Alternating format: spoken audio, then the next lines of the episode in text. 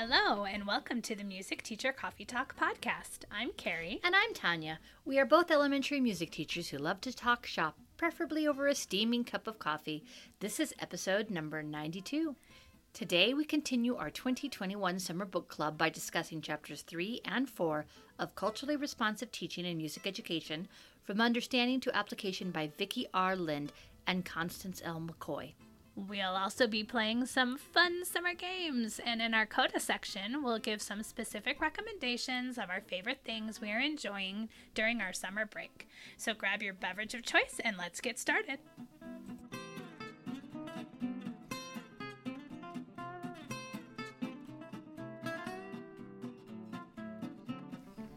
So, for our summer episodes this year, we thought we'd do something a little fun and different.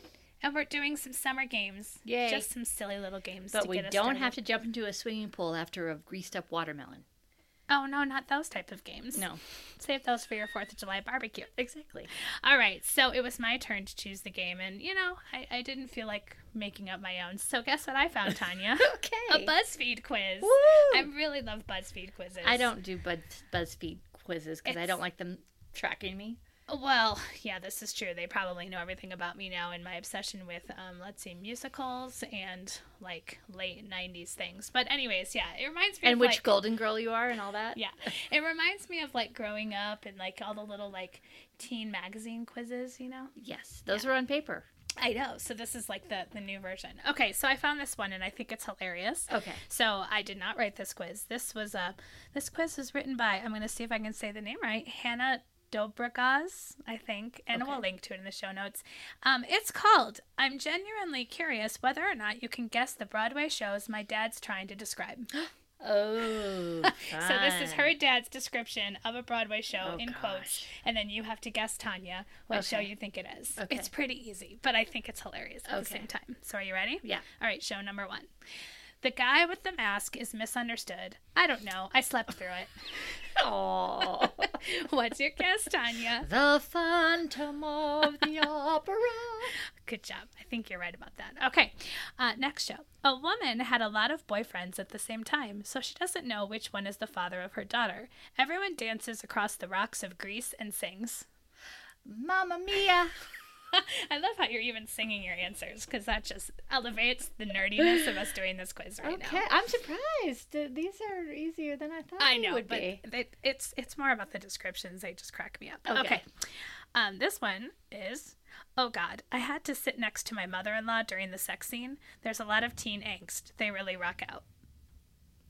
Oh, is this Spring Awakening? It is Spring Awakening. Because there's a lot of teen angst and sex. Well, can you imagine sitting next to your mother-in-law during that scene? No, but I will tell you that when I saw it, like on the stage in Denver, there were signs that said, "This is not." Uh, I forget what exactly what the disclaimer said, but it said something like, you know, this is not your Lion King Disney Yeah. fun-filled like. And there was a woman and her daughter. I think it was actually maybe a grandmother and a granddaughter in front of us who were like talking to the ticket taker, and they ended up like um, exchanging their tickets for something else. Wow. Because they didn't know what they were going to see. And, you Oh know, my. I get that. I, I always hear them tell the story on my favorite podcast besides ours, My Favorite Murder. um, whenever they do live shows, they always tell the story about these women who went to the show thinking it was the sequel to the Phantom of the Opera. Spring Awakening? No, no, no, My Favorite Murder. Oh, my favorite murder. They think oh my going to my fr- somebody told them that, and they ended up at this show, and they had they were like two elderly women, and they had no idea what they were in for. Wow, isn't that funny? That is funny. Okay, next show. A guy gets caught in a lie for a girl and cries a lot. I remember him sitting in a chair, question mark, and his arm is broken, question mark. I guess I didn't pay close attention. is that Dear Evan Hansen? it is. Ding ding ding. Okay, this one makes me laugh. Like, well, you'll know why. Um, old English blokes tell jokes and make fun of Shakespeare. oh, is is that Spamalot? No. No. I'll give you a hint. We saw it together. What? You invited me to go with you to this show. I did? and we giggled. It's funny. And when Why we I- saw it, the guy from Rent played Shakespeare. Is it Rosencrantz and Guildenstern are dead? No. No. I will just have to tell you. You do well. I'm just totally blanking. It's something rotten. oh. Do you remember when we went and saw that show? No, You I don't, don't? remember that. Oh, Mm-mm, now I'm no. I mean, no, well, I'm sure we had a great time. It was a funny show. It's not like the most impactful show. I can't remember that show at all. It's like it's it was very silly, and the guy who played like the rock star guy from Rent, like the original production, was the guy who played Shakespeare, Okay, I and he was like a rock star, this. like right. Shakespeare type character. Yes. I, that's all I really remember is just seeing. I, th- I think I remember going with you, but I don't remember the show itself. well, I remember, and now I feel sad you don't remember. Oh well, we'll have No, to just go right. to a better show. We will. Okay. Um, this one's probably my favorite. It has the best song. I just thought it says song. A lost and abused woman escapes through baking. She has a baby, and a gruff old man gives her his diner after he dies. I love Jessie Mueller. A waitress. It is waitress. And you've been watching Girls5eva. Uh, okay, I have to ask you questions about that. Okay. Well, it has more to do with what I can watch that's free versus not free. I was very confused. You have to pay now. You have to pay now. Okay, I did watch the first three, and I want more. That's okay. just what they do. Oh, too many how they subscription services. Okay, a couple more, then we'll be done. I remember the cast sat on the stage the entire time and played instruments. There was a couple who fell in love and sang songs together, or and sang sad songs together. What? The cast sat on the stage the entire time and played instruments. There was a Oh. couple who fell in love and sang sad songs together. That could be so many Oh, things. you but you love this one. I mean, you love the movie that it's based on I do. because it has one of your favorite buskers. Oh, once. Once. Oh, There you I go. love once. I know. I saw once twice you once saw once twice. on the stage. Yeah. I've seen I've seen the movie several times. Yeah. yeah. a baker made bread. I remember the bread looked good. the music. Excuse me. the music was disjunct. Bad things happened in the woods, and I did not like it. to grandmother's house. yes, I think it's Into in the, the woods. I just like that it said the bread looked good. The bread looked good. All right, last one. I love Into the Woods. Oh no, the three hour nap! Exclamation point. They sing everything and everyone looks miserable. what? They sing everything, and everyone looks miserable. A three-hour nap? That could be so many things. Well, but the last word gives you the clue, my friend. oh, Les Mis. Of course. Ding ding ding. Mm. All right, so Can that you um, hear the I mean, Yeah. I guess you all who are listening already now know the answers to this quiz, but we'll link to it in the show notes so you can share it with your geeky musical theater friends. Of course.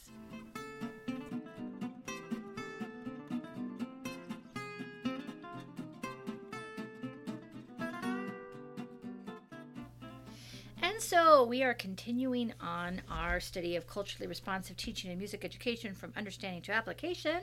And we're talking today about chapters three and four, but right now we're going to zone in on chapter four, understanding how culture. Nope, chapter three. Whoops.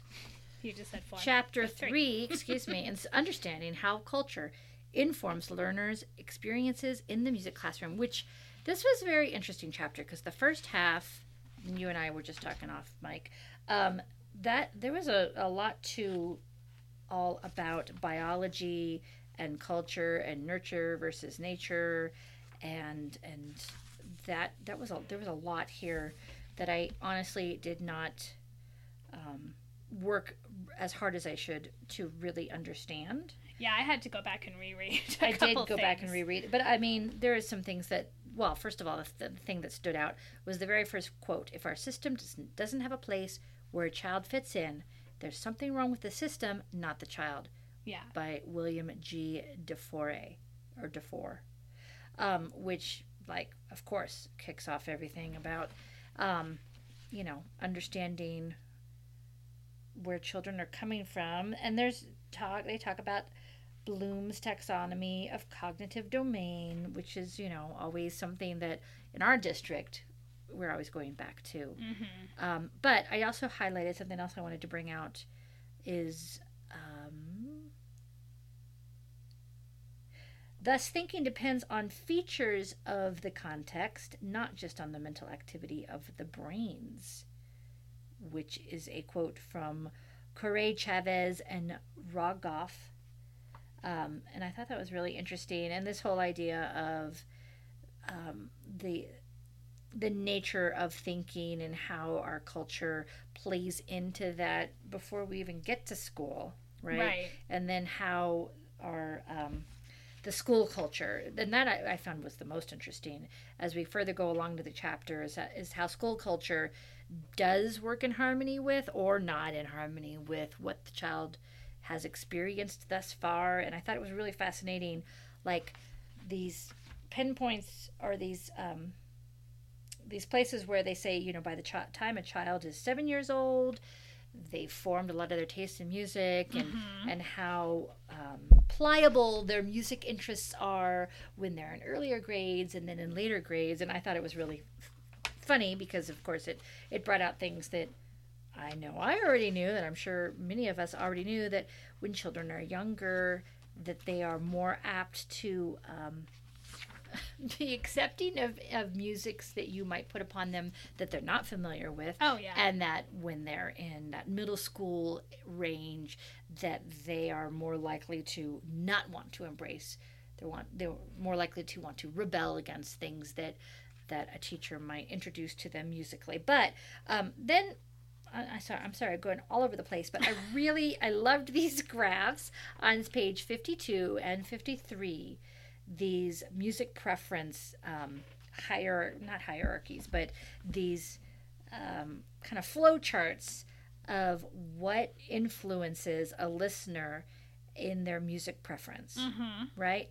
And it brought up a lot of um, questions because I'm not sure I understand everything here in this flow chart. I'm specifically looking at figure 3.1 sources of variation in the music preference. Basically, it is showing the music and the environment at the very bottom um, and what we're getting to. And then at the very top, the uh, sources of variation in music preference, like um, are they going to accept or reject the music, and all these other things come into play, like physical properties of stimulus, their complexity of the stimulus, the performance quality, um, the meaning of this, the referential meaning of the stimu- stimulus, stimulus, the environment that's happening, their peer group, the family, the educators and authority figures, the incidental conditioning. Now, I was wondering about like, let's say you're in, you're teaching a class and you introduce some very different music to kids, Mhm. right?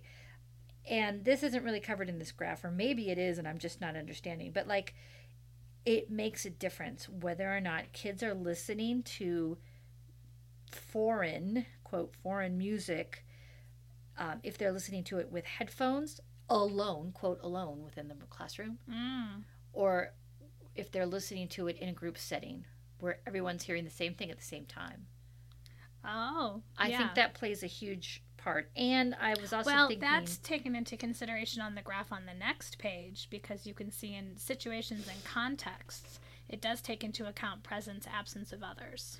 oh so it's on that go. other one, but you're right. I don't. It's not specifically on this first graph. Well, I I just I mean this is uh, uh, antidotal, of course, but like I I noticed that when the, when we were first in the pandemic and we were doing online teaching and I still had middle schoolers and I was um, doing the music from around the world Yeah. where they got to choose different countries and hear a sampling of music um, and then reflect on it that I was getting more like, oh, I enjoyed this um, from individuals, Ah. individual middle schoolers, yeah. than they would have given to me like in the classroom setting, Right. right? No, that does make because especially in middle school, eight, grades six, seven, and eight, you play a piece of music.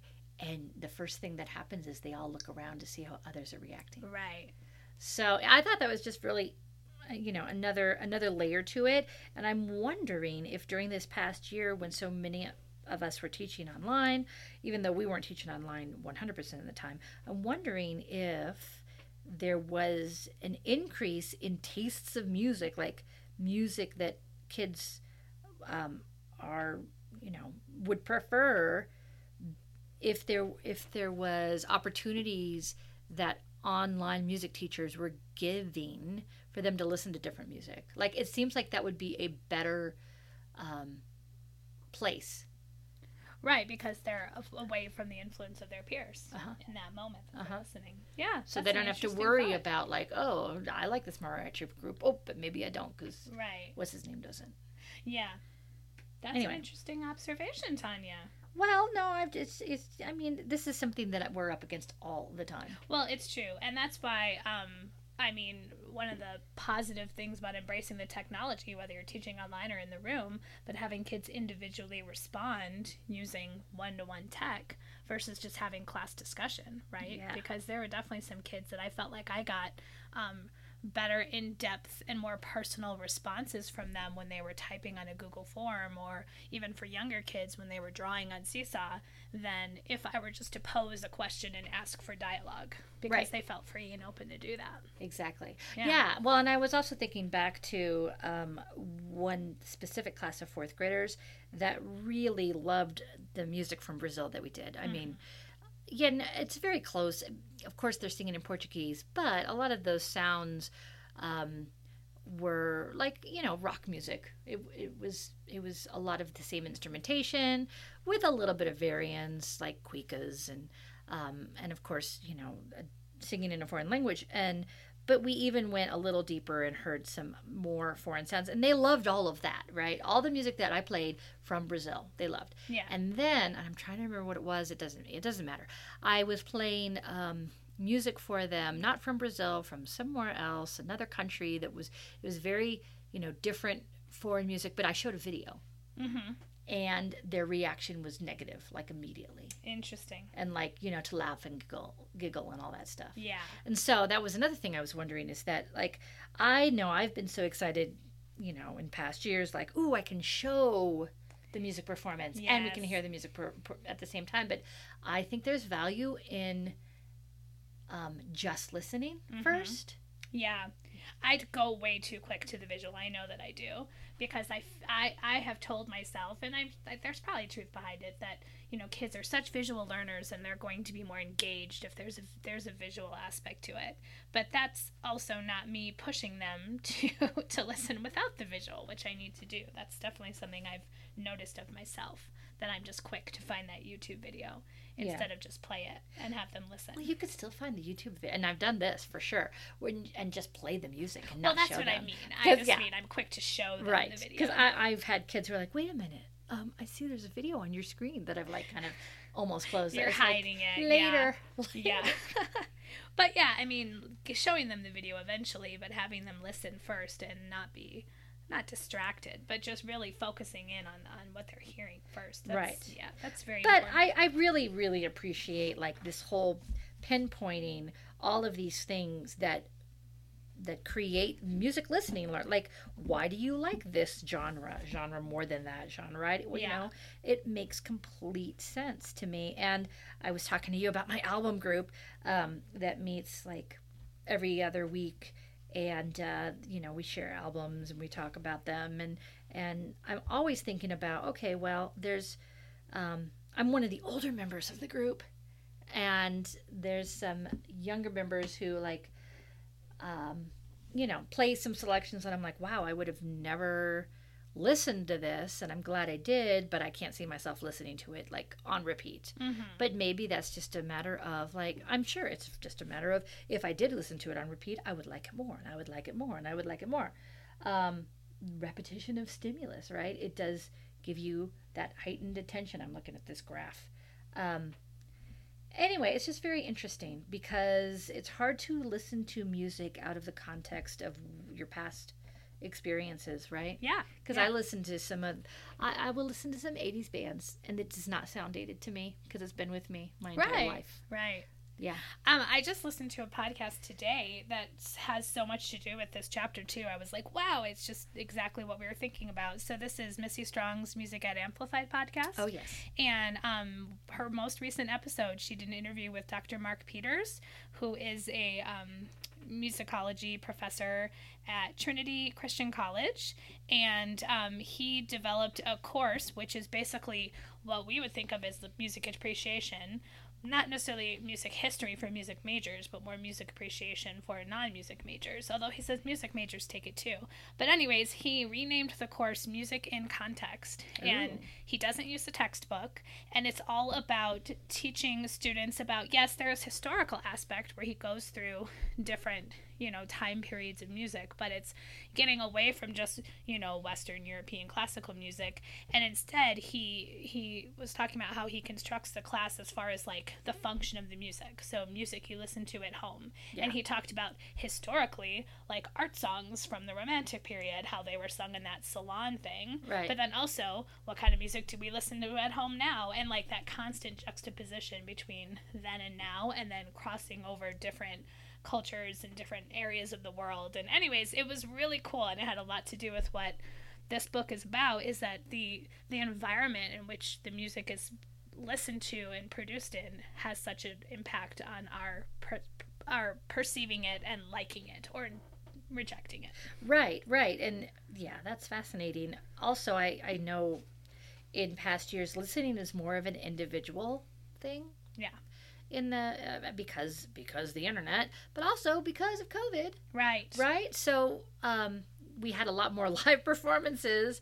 Uh, last year there was a dearth of I I, I miss concerts. I miss live music. yeah And you take that away, and it's not like people aren't listening to music, but how are people listening to music? They're listening on headphones. Like yeah my son and daughter, they listen to music on headphones like more than anything else. Right. Right. But I would say the vast majority of people don't go to concerts. I mean, definitely not as often as you go or I go, because it's just not a part of their regular, you know, being able to afford it, first of all, access to it if you don't live near a big city, you know? yeah. And that concert, and this is one of the things he was talking about that when we think about orchestral music and all the music that's been traditionally taught in a music appreciation class, those are music written for concerts.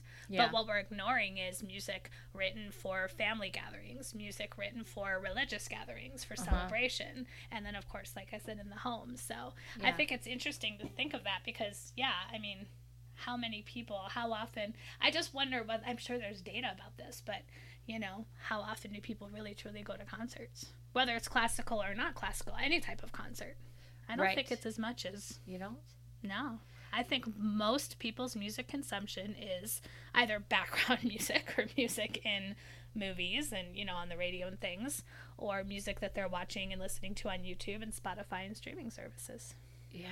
Yeah. Yeah. I guess. I mean, that's so. just the reality, I think. Yeah. That's kind of sad. Um. It is, because we know how live music is so, you know, that community aspect is so important. But to get to the point of what he was saying was he was getting students to appreciate, to bring back that word music appreciation, the music that's around them all the time, and to not Right. discredit that music. Oh yeah. You know, that we elevate music that's in a concert, and we, and I'm thinking again more classical Western European tradition. We elevate that music as being, you know, the best, the masters, right? Right. and we don't do the same for the everyday music that you know a family singing around you know at christmas time not that that happens as much as we might want it to happen anymore Yeah. but or just background music being played at a party you know like there's value in all music Yeah. Of it's just course. a matter of seeing it and recognizing it and naming it Right. Right. But and so much of it is dependent on the context. right and your past um yeah your your past experiences so in in thinking of past experiences we were hoping to go to the questions for discussion on page 56 yeah and i'm sorry did you want to are which one are you gonna did you want to Well- start with? Are we gonna do?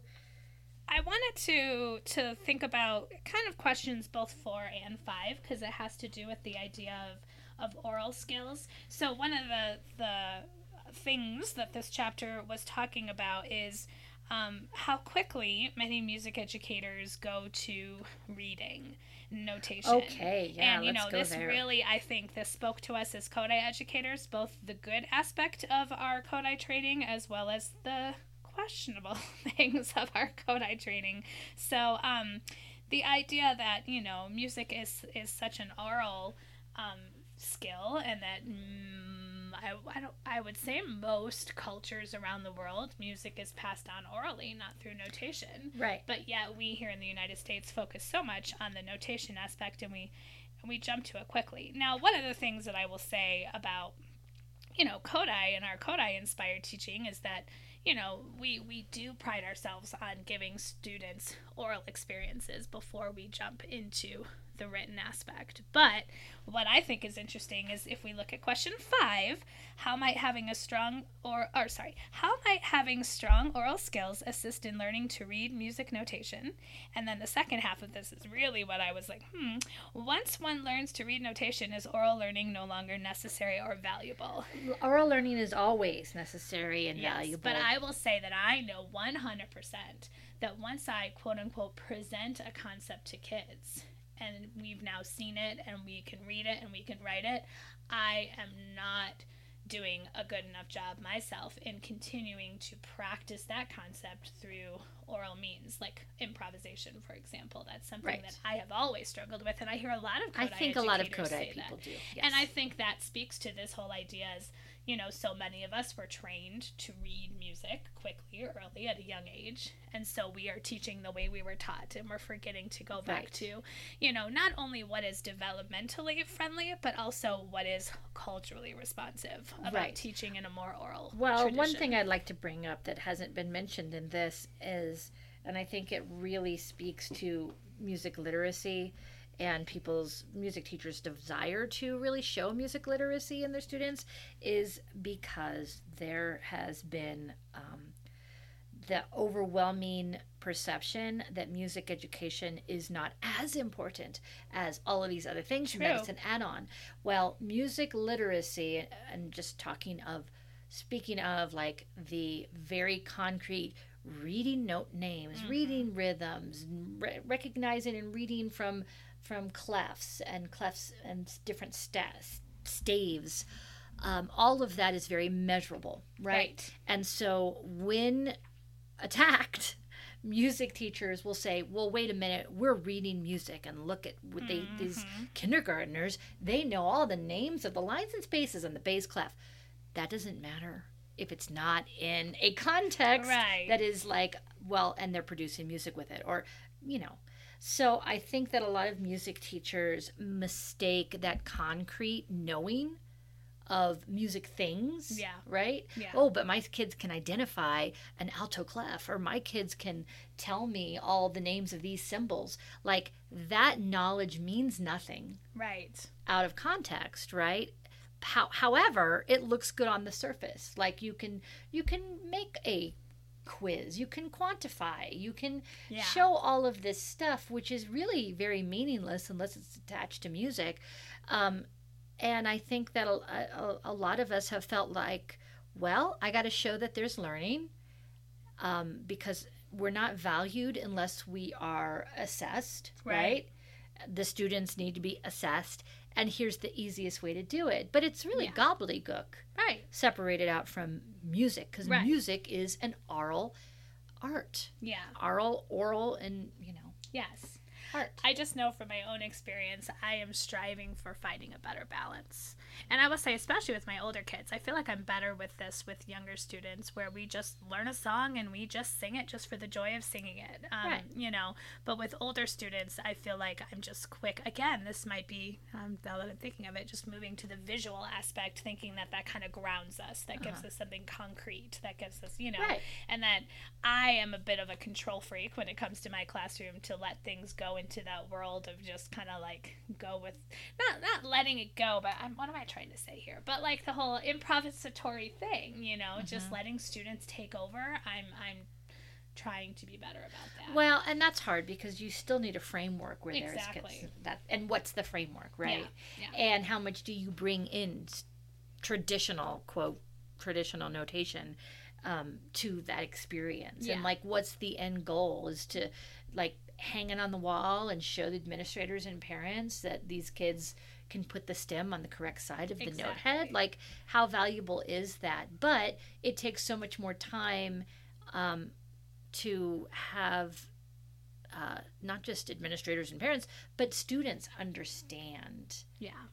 that because we, you know, we're so used to school being uh, knowledge being skill based. hmm or sorry, learning being skill based and knowledge based. Well, right? and there's a very obvious divide in our students' head, and I'm sure a lot of our families' head about the difference between music as like a overarching thing versus school music being Right. something that you just learn and practice in school. Well, and see, this is why one of the reasons I was always attracted to the Kodály framework is because it wasn't school music. Yeah, exactly. Is because these were songs that used to be a huge part of culture, Mhm. and they teach about what life is like, right. you know, in this time and place, and that it's music of the people. That was, you know, Yeah. really attractive to me because my first three years of teaching, I hated the music that I was teaching. Yeah. There was no point in going on and continuing a career in passing down stuff that I thought was just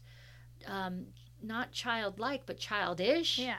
and just um, not not what attracted me to music for Yeah. sure. Yeah. And so wait, so now with that, can I jump back to this? Yeah. Can you think of it, number three Yeah. question on page 56? Can you think of examples in your own experience in school where some of the information that you formed in your musical knowledge base was not valued or accepted? So I was going to briefly talk about. Um, it's, it's not that my musical knowledge wasn't accepted. It's actually the other way around.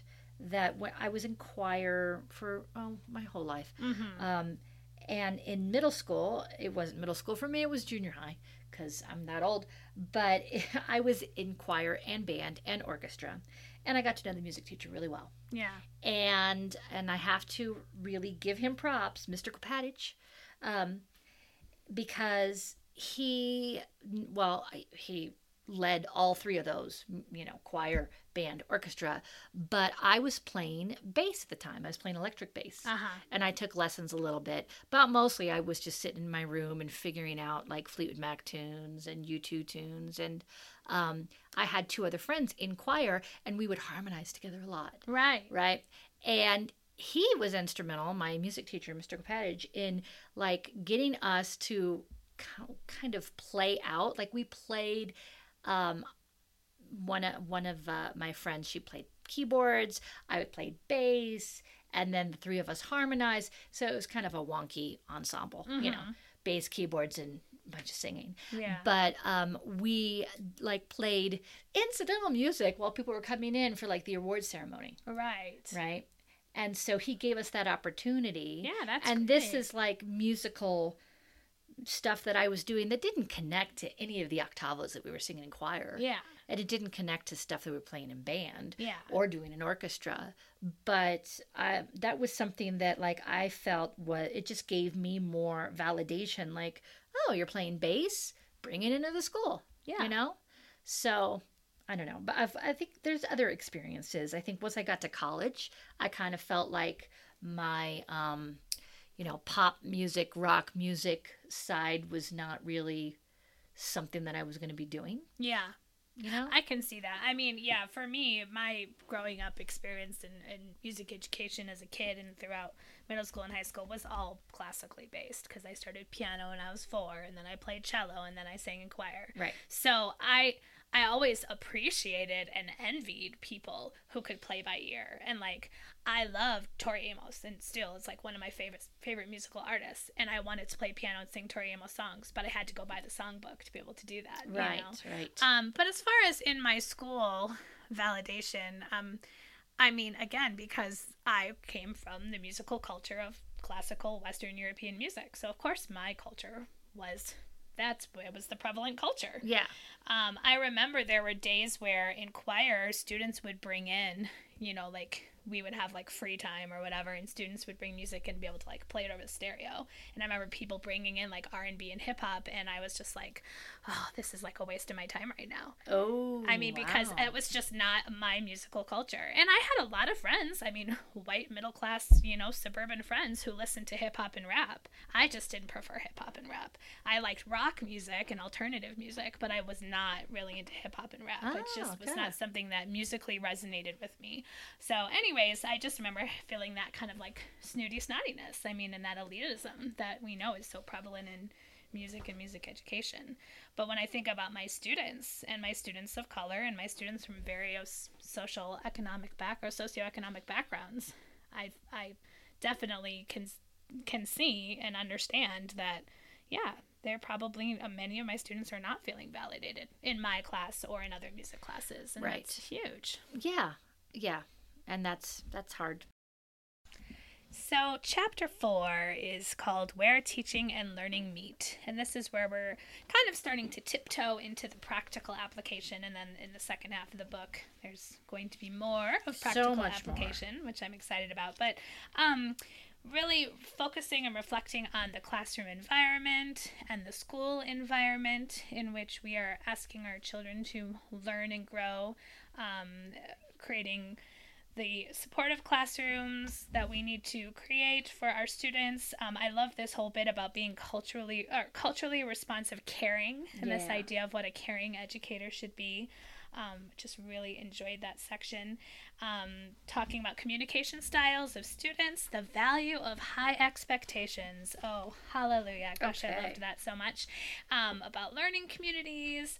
And then, you know, it does also get into some of the bigger issues like politics and the American educational yeah, system. Yeah, I was and- really zoning in on that Oh, about man. the the microsystem, the mesosystem, Mm-hmm. the exosystem, the macrosystem, and the chr- chronosystem. And I was thinking, boy, I hope people who are re- researching all this, I-, I can't wait to see studies that come out um, based on our COVID time.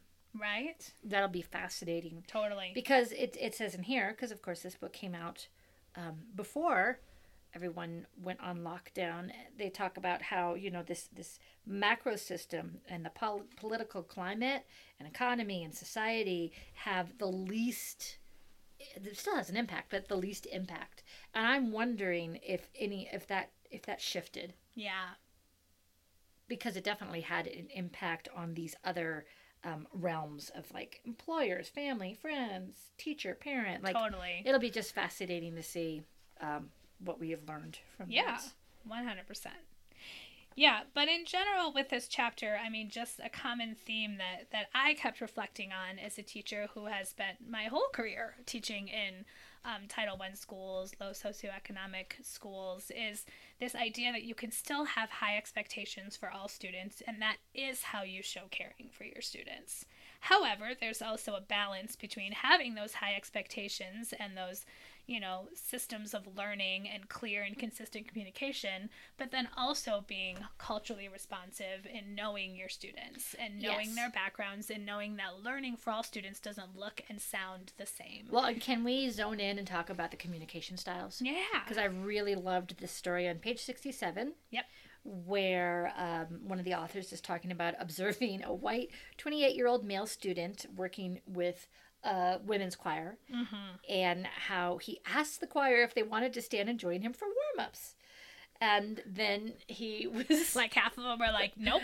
he was like mollified that like um why aren't they doing what i asked them to do and what's going on and you know he there's a disconnect Yeah. because he and this is i think that's kind of like a basic teaching thing sure. that i've seen you know from you know people that we've coached or had student teachers and and that yeah you it, it this class this particular classroom of students they you gave them a choice yeah. you said, "Do you want to sing the warm ups?" And so they thought, "Well, looks like I don't gotta." Exactly. So I'm gonna sit here. Yeah. Yeah. Yeah, and that there's like a time and place for student choice. We know this, Mm-hmm. and giving students the opportunity to show their learning in various ways, but being very careful as an educator in the way that you pose questions or you set your expectations to Right. say, I all I expect everyone to achieve this. Right. And But they- how we're yeah. going to get there might be different.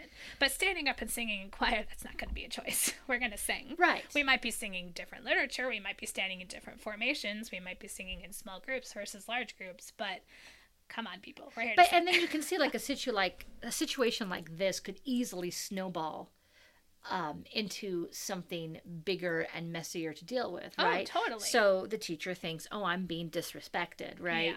And then you set up this power struggle between Yes. the class and the teacher, and you could see this going really poorly Oh, just yeah. from this one thing. yeah. And this is, I mean, there's so many missed opportunities or you know those kinds of things because we culturally don't understand where the other uh, the, the people that we are trying to communicate with we don't know where they're coming from and i just uh, you know was reminded again and again of how much code switching Yes. that um, so many people have to do all Yes. the time. And I was also fascinated, like, eh, on how we look at this co- code switching. Like, because there's another story that um, um, That Constance, Constance McCoy, McCoy, talks yeah. about growing up in North Carolina and in elementary school, and how she dreaded this performance that they were reciting reverse, verses from the Bible, and the teacher was adamant about our enunciating our words to a point that I thought was beyond extreme. And she really hated that. But then she talked about as a, an adult, I realized that the exercise I had viewed as fake and ridiculous was a significant act of caring on the part of my teacher. Mm-hmm. Well, so I had mixed feelings about I that I did too. because I, was like, well, you know, this is, and I, I remember a, a, a long time ago there was a, a sixty minute story about a choir director in a all black community and how she was saying my rules for my kids are like no nail polish no jewelry no makeup and we were very proper in this way and that way Mhm. and this is looked upon as the way to do it right yeah. And the norm. But I mean, this is like the white arm of white supremacy in music education, right? Mhm.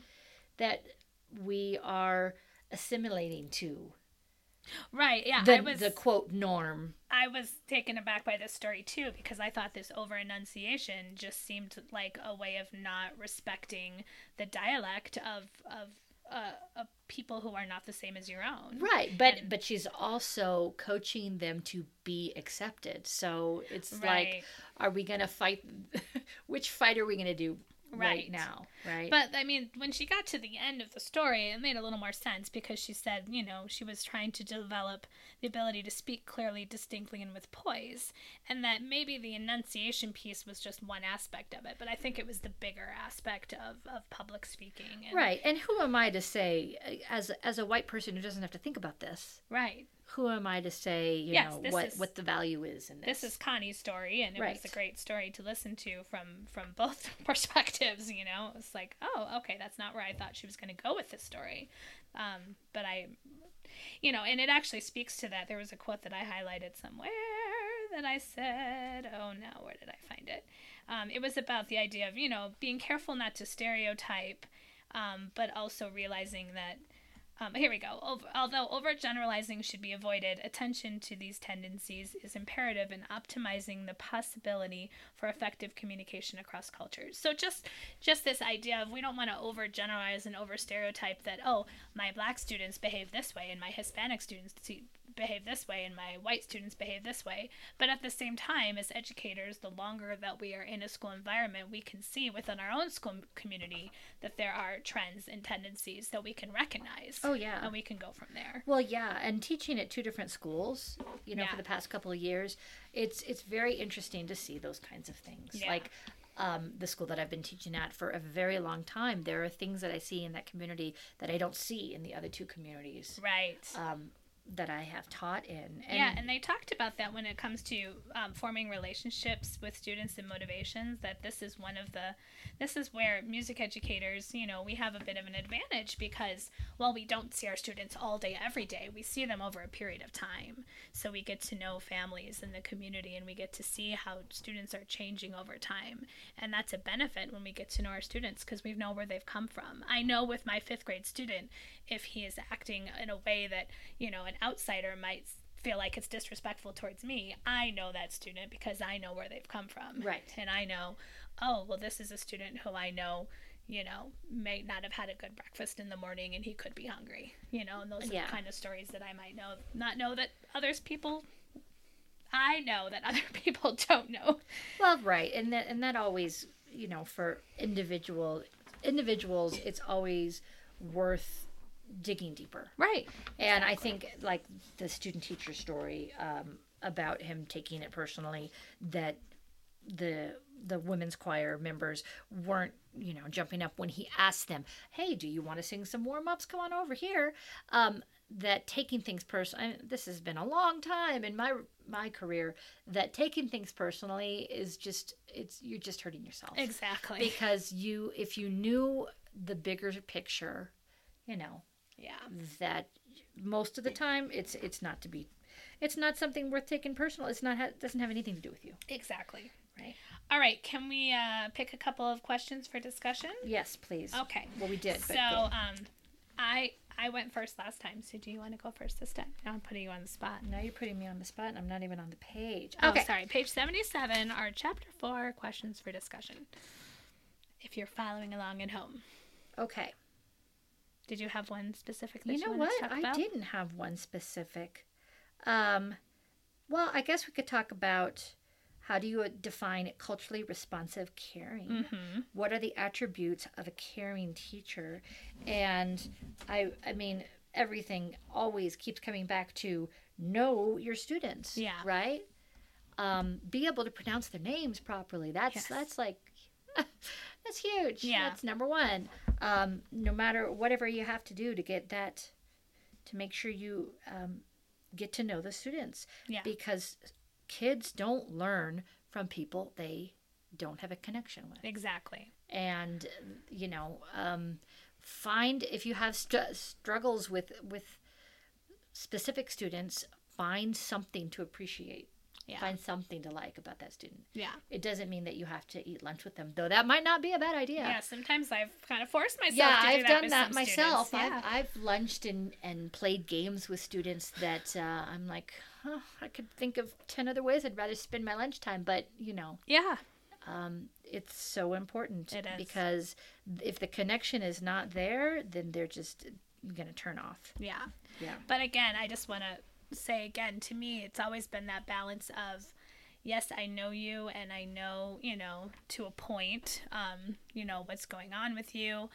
But because I love you, I have these extremely high expectations for you. And I'm going to set up these these clear um, boundaries of you know what we're going to do in class and then help you get there along the way um, i've i've just heard many times um, teachers who have worked with title one populations or underserved populations say things like well my kids won't do that or my kids can't do that.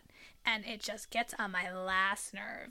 When it comes to you know whether it's the materials you're presenting to your students or expecting you know a certain level of understanding for them that doesn't mean that if they can't get there on their own well i'm leaving you behind in the dust it just means that i still have high expectations for you. Right. so yes i have taught students in um, you know latino communities but i'm still doing uh you know folk dances from you know we did square dancing and my students loved it. They absolutely loved it. But then we also did los machetes from jalisco Mexi- mexico you know? So it's this idea of that yes i'm honoring culture and tradition and i know i have growing to do i'm not saying that i am the best at this by any means that's why i'm reading this book but the point being that doesn't mean that i'm not also going to expect my students to do things that are outside of their culture and their comfort zone Right. so just had to say Oh no, I I I understand. I totally hear you. Yeah. Yes. Um, I think the only thing, as far as like materials go, that one is using, um, back to what I was talking about at the very beginning of my career, I think that um, you can sell almost anything to anybody if there's a connection there, 100% and if you yourself like the that material. yes. Because that that and that has nothing to do really with what we're talking about in this book. But if you don't like the material that you're if you don't like the song totally. you're doing. If you don't like and that is why i have put my foot down several times you know for whatever. Um th- yeah if you don't like it it's really hard to sell it and you have to there has to be meaning behind it. And um yeah I, i'm this is one of the reasons that i turned to Kodály teaching is because I love the material and I love that framework. Um, but yeah, knowing your students, and then I guess I don't know. Maybe there are some times where they just won't like something. Well, sure. But but you can also teach kids how to have discourse in a way that's you know i just don't want to say respectful in the way that they have to you know bow down to what I'm saying, but the point is you can you can raise your, you know, dislike of something in a way that that moves things forward. That's Right. not just for the sake of digging in your heels, right? Yeah, and often if the connection is there and the enthusiasm for the material from the teacher is there, the kids come along Oh yeah. with that. Yeah. Um, I mean, that said, do do things with a purpose. Um, any material you use should be meaningful. Yeah. You know. Yeah, and it talks about you know about I don't know if they use the word rigor, but I know they talked about high expectations and you know the difference between just keeping kids busy Right. and keep you know that the work should be meaningful to students. And that goes back to, you know, some of our other book studies, you know, teaching for musical understanding, right? This idea that, you know, students should be, you know, deeply involved in the in the process of musicking and not just doing worksheets. Right. Oh, for sure. No, and it should never be. And I know that that's a hard sell after this pandemic year. Yeah. But it should never be that I'm just taking up their time in a musical way. Right. So I can get to the end of the day. Exactly. I think you got to look at your career choices or look for some awesome PD when you're feeling like that. And I, I, not to say I haven't felt like that. Like oh my, yeah, yeah. My whole first three years, I'm like, what am I doing? I'm just like a camp counselor selling wares that I do not like, and Yeah. I gotta change change things. All right. So the the question I chose from chapter four, and this this could be a whole podcast on itself. So we have to be brief, Tanya. Okay. Number seven: How does our political system influence music education directly and indirectly?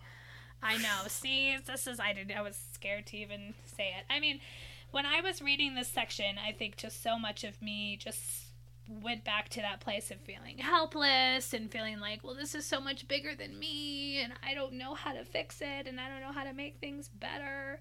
And, you know, this is talking more about what's happening at the secondary level, but it is still just, you know, and they even say in the chapter, we don't have answers for these things. These are things that we're constantly dealing with and evolving. But just to have the awareness of it, We have to be comfortable with non-closure. I know, and I hate it. Yeah. I absolutely hate it. But um, I just I wanted to get your opinion on this, How Tanya. does our political system influence music education directly and indirectly?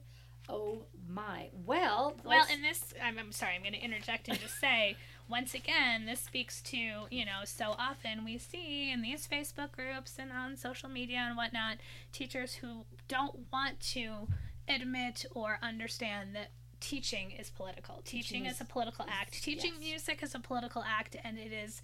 It is influenced by political acts. Yeah. So for us to just be naive and say, I just want to teach music, this doesn't affect me, it doesn't work this way. Well, I think this kind of circles back to what we were talking about earlier in the podcast about how we, um, as a society, we value quantitative Yep. stuff, right? Yep. That's how we show growth. Yep. And that if, if it's not, if it can't be measured that way, then we don't see the value of it. And I think that that is further um, amplified by our political system when you're talking about race to the top or um, Mhm. no child left behind Mhm. and all of those and yeah Well, it is a whole other podcast because we could talk about our political system and we could talk about the testing system and Yeah. how the world stops um, uh, based on these tests and makes money for these textbooks companies and i mean it's all very gross and i'm not a fan um, and it also means that things like music education which like we've been saying you can't quantify exactly Yeah. are going to fall by the wayside Yep. because it's not measured in the same way. You can sit a kid down and have them take a math test and say, okay, well, in August, this child was this good Yeah. at this math. And now it's February and they're this good at this math. And it doesn't work like that in music. Yeah, and the specific example that they even mentioned, this exactly has happened to my students where they go to middle school and they request to be put in choir or band or orchestra or whatever, and they're not allowed to take those electives because they have to take remedial this or they have to take an mm-hmm. ELL class because they're a second language learner. And it's just unbelievably frustrating. And they're double me. dosed. And they're double dosed because these testing systems, which are biased and are not culturally responsive or relevant to many of my students. You know, they're they're testing poorly according to these measures of Right. academic And then your school and- district doesn't get as much money. yeah, and it's Right. just like this constant cyclical thing. And this is where I go back to that feeling of like helplessness because I'll see a student who comes back to say hi and oh, what did you were you able to get any music classes? No, they put me in you know, a second math class because they felt like I needed that. And I don't know what to say to that student other than, well, you know, do you want me to call or can I advocate for you in some way? But, you know, so often then that's as far as it goes. And the student says, no, it's okay, thanks, you know. And I'm like, well, And I hope you can get back to music their life, sometime, yeah. but I know that it won't be. And it's so disheartening, you know, for us in the elementary level to feel like we we we do our best and we know we have more to do, but we do our best to create these environments where all students can be successful, but then that's taken away from them at the secondary level. Yeah. I feel like. Um, I was thinking a lot during this chapter um, about the score guys yeah. who do the score podcast, Justin and Eric. Yeah. And I can't remember which episode it was, but they were talking in one episode about how they take beginners, you know, Right. in their programs. Because because I was thinking as you were talking about how if a kid gets out of music during middle school, say, How do they get back how in? do they get back in? Because um, you know, we have kids that maybe are beginners in high school. Yeah. And how many programs do you know in our school district? And I really honestly don't know. I don't know That would say, okay, well, there's this kid who wants to play trumpet who maybe He's played a tiny bit or didn't play at all. Yeah. Do we let this ninth grader, tenth grader, eleventh grader in to Yeah. play? Is there beginning band in 10th grade? Yeah. I mean, Is I there would, beginning anything in tenth grade? I would think the answer is no, but maybe we don't know enough about that. But we don't know. But then also, then that also brings forth the question of what ensembles are being offered. Right, You right. know, what if you have, have- a kid who plays mariachi? Exactly. um, and who is, Is excellent. able to play guitar by or guitarón by ear, and they're able to play so many of these tunes. But is there an opportunity for them? Yeah, in some schools there is. Exactly. We just need more. We do.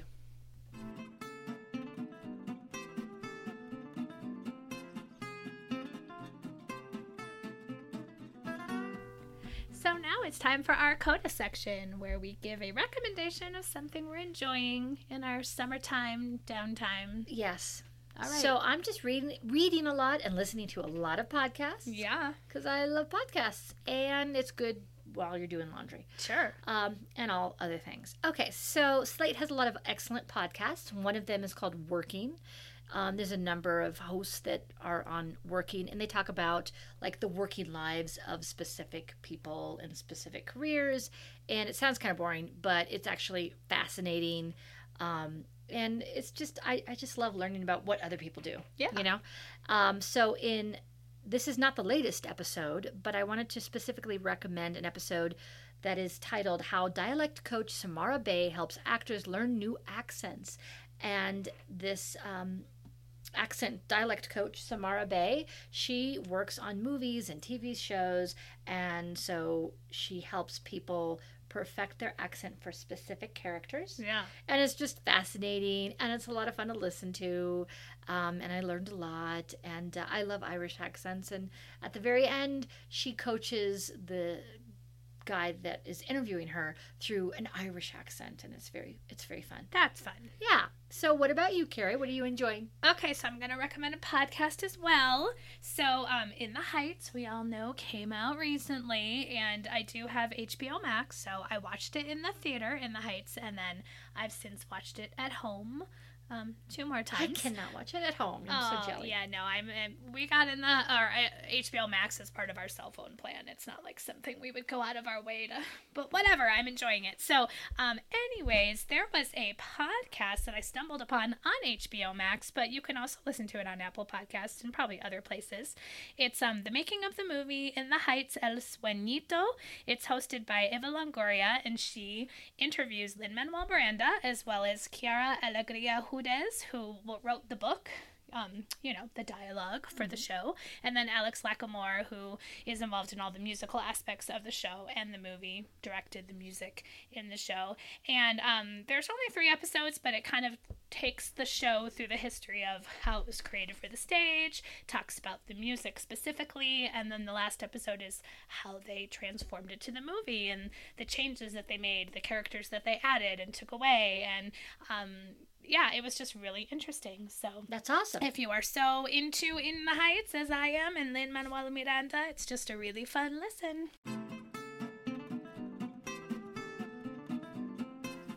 We've reached the double bar line. Thank you for listening to Music Teacher Coffee Talk. Show notes can be found at musicteachercoffeetalkpodcast.com. You can connect with us on Facebook and Instagram. Just look for Music Teacher Coffee Talk. If you enjoyed this show, please consider subscribing, rating, and leaving us a review on iTunes to help others find this podcast.